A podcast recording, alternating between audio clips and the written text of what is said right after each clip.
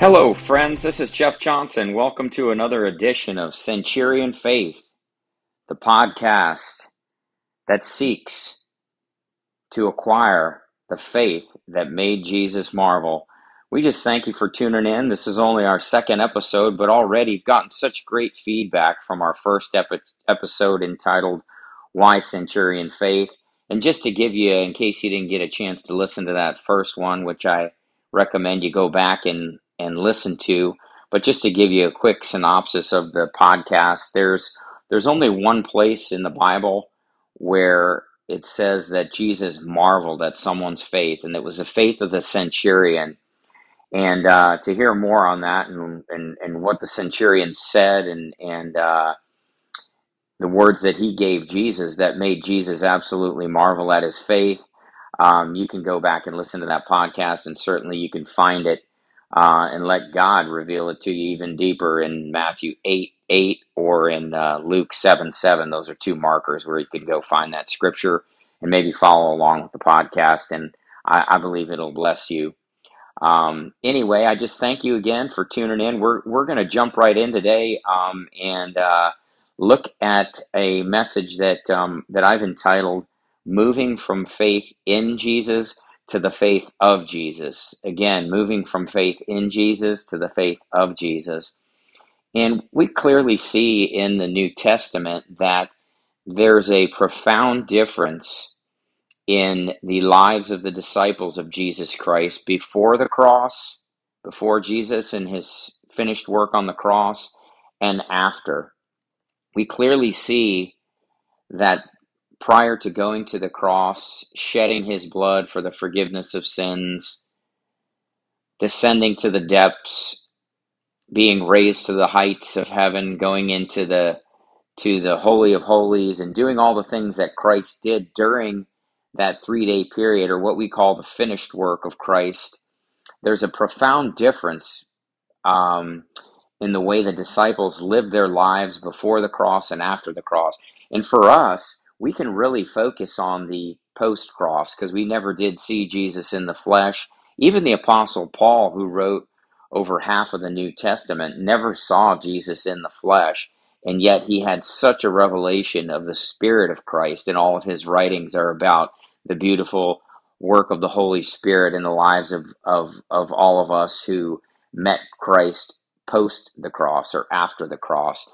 So if you look at, just to give you an example, we see that obviously when uh, Jesus was um, was apprehended in the garden, he was betrayed by Judas um, and and was taken and led to to um, to his slaughter by big government and big religion. We see that the disciples all fled when when the chips were down and uh, he was betrayed in the garden. We see that they were fearful and afraid, which is a fulfillment uh, in the Old Testament that said, when the sheep, when the shepherd was struck, the sheep would scatter. And that's exactly what happened. But what a difference we see after the resurrection of Christ. And when Christ came back, he visited um, roughly five hundred believers. He only visited believers in that forty-day period in his, his resurrected form. But he had not yet ascended to the Father, and therefore could not yet send the Holy Spirit. He did breathe the Holy Spirit on the disciples uh, when he came to visit them in John chapter twenty, but it wasn't until he went up and was seated at the right hand of the Father that he was able to send us, or to send them, and of course us today, the Holy Spirit. And what a difference that makes. I think most of us live our lives of faith today knowing that we're forgiven, and knowing what it says in First John one seven, it says, "The blood of Jesus Christ cleanses us from all sin. It cleanses us from all unrighteousness." And most of us know that when we receive Christ as our, our Lord and Savior, that we're forgiven of our of all of our sins, and our names are written in the Lamb's Book of Life, and we're going to heaven. I'll see you there. Uh, it's it's uh, a beautiful thing to know that, to know that we're forgiven. But I would I would say most Christians today, most believers, don't receive the second part of the gift of salvation, and that is the free gift of the Holy Spirit's presence in our lives, the indwelling presence of the Holy Spirit. even in the book of Acts, in the second chapter, after the Holy Spirit was given to believers on the day of Pentecost, as Jesus said it would be, in Acts two thirty-eight, when people see the power of the Holy Spirit w- moving on the disciples and and are aware of that presence that's that's that's on them, um, they ask they ask Peter, what you know, what must we do? What do we got to do to kind of get what you guys have? And Peter says this in Acts two thirty-eight. He says, "Repent and be baptized in the name of the Lord Jesus Christ for the remission of your sins, and and receive the gift, the gift of the Holy Spirit." So I would dare say most of us today walking uh, or trying to walk in faith have received the forgiveness of sins, but so rarely focus on the fact that we have the indwelling life of Christ in us through the Holy Spirit. Jesus himself even said in in um, John fourteen, um, and I'm going to read this, John fourteen twelve. Listen to this. This is just awesome for a believer today. "Verily, verily, or truly, truly, I say unto you, he that believes on me, the works that I do, he shall do also, and greater works than these shall he do, because I go to the Father. And whatever you ask in my name, that I will do, that the Father may be glorified in the Son. If you ask anything in my name, I will do it. If you love me, keep my commandments. And I will pray to the Father, and he shall give you another comforter, that he may abide with you forever. Even the Spirit of truth," talking about the Holy Spirit, "who the world cannot receive, because it sees him not, and it knows him not. But you know him, for he dwells with you, and he shall be in you." What a beautiful thing. And he says again there in verse eighteen, "I will not leave you comfortless, I will come to you." He says it twice. And the Father is glorified in the Son today when the Son is glorified in us as believers. I like to say it this way: as a believer of Jesus Christ, you have the Holy Spirit living in you for your benefit, for your edification, for him to lead and guide you and teach you in the way you should go and remind you of all the words that Jesus did say and is saying. But we also have the, the Holy Spirit on us for the edification and for the blessings of those who don't know the Lord, so they can be touched, just like the people were at the day of Pentecost, and they can ask, how can I receive this indwelling life of Christ? Even Jesus himself foretold of this in John seven thirty-seven, where he said, "At the great day of the feast, if any man thirst, let him come to me and drink. He that believes on me, as the scriptures has said, out of his belly shall flow living water. But this he spake of the Spirit, which they that believed on him should receive, for the Holy Ghost was not yet given, because Jesus was not yet glorified." The Holy Spirit could not come until Jesus was glorified and seated at the right hand of the Father. When he completed his work, he was then able to send us the Holy Spirit.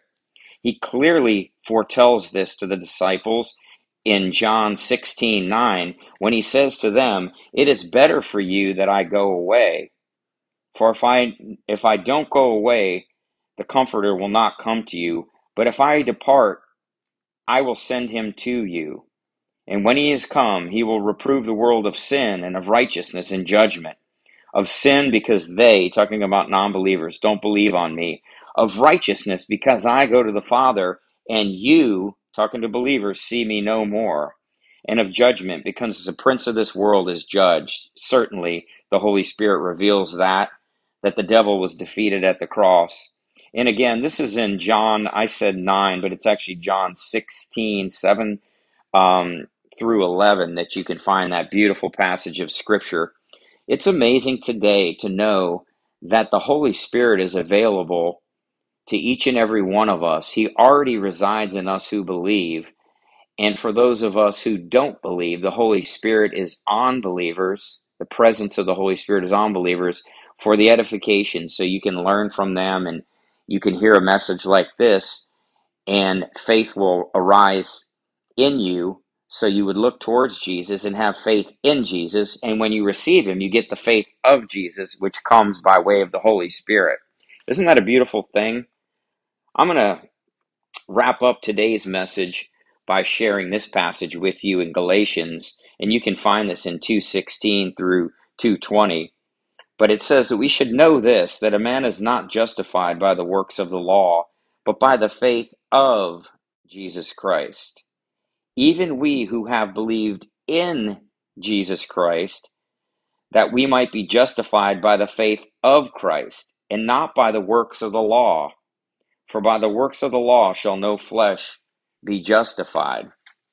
It goes on to say in Galatians two twenty, certainly my favorite scripture in the Bible, I am crucified with Christ. It is no longer me living, it's Christ living in me. In this life that I live in the flesh, I live by the faith of the Son of God. Certainly, when the Holy Spirit came, we were given the faith of Jesus. Peter calls this the like precious faith. Romans two, uh, Romans uh, chapter twelve says right at the beginning that everyone who believes in Jesus Christ is given the measure of faith. I believe for us, the Holy Spirit is given to us in seed form, and what we do with that seed of the Holy Spirit is up to us. Even Jesus himself said, if you had faith as a grain of a mustard seed, you could say to this mountain, be thou removed and cast into the sea, and it would be.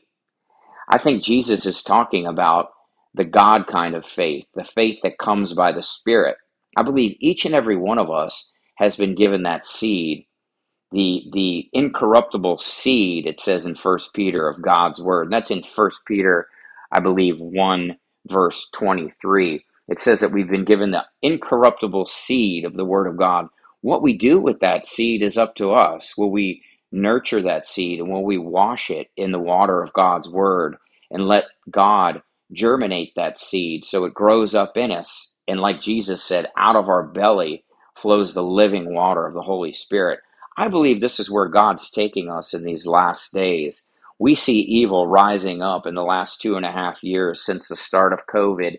We see every creepy crawly, as my Aunt Denise says, every creepy crawly spirit coming out from every rock and every crag. And we see evil rising up like never before and exposing itself.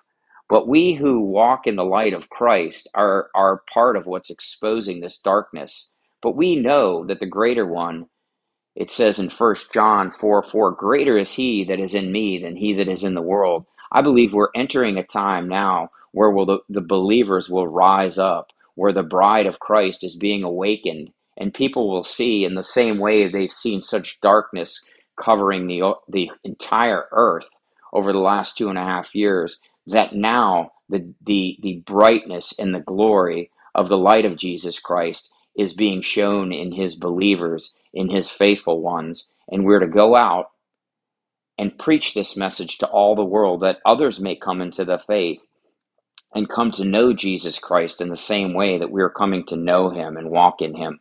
So I'm going to close this message today by reminding you that the greater one lives in you as a believer. And if you haven't made Jesus the Lord of your life, asking him to come into your life is very simple. There is no special prayer in the Bible. Um, we've heard the sinner's prayer mentioned, not something that's in Scripture. The Bible clearly says in Romans ten thirteen that whosoever calls on the name of the Lord Jesus Christ shall be saved. So today, if you haven't made Jesus the Lord of your life, I would encourage you to call on the name of the Lord and receive him as, as both Lord and Savior. And I thank you for listening to this second episode of Centurion Faith. I hope this day is a blessed day for you. I hope that the Lord bless you, and that he keeps you, and that he makes his face shine upon you, that he lifts up his countenance to you. He is gracious unto you. Thank you once again for listening, and please share this episode if you've liked it, if you've been blessed by it. Please feel free to share it with friends or post it on social media. And um, as it's been given unto you, please give unto others. So I just thank you for this, and um, we'll see you next time on Centurion Faith.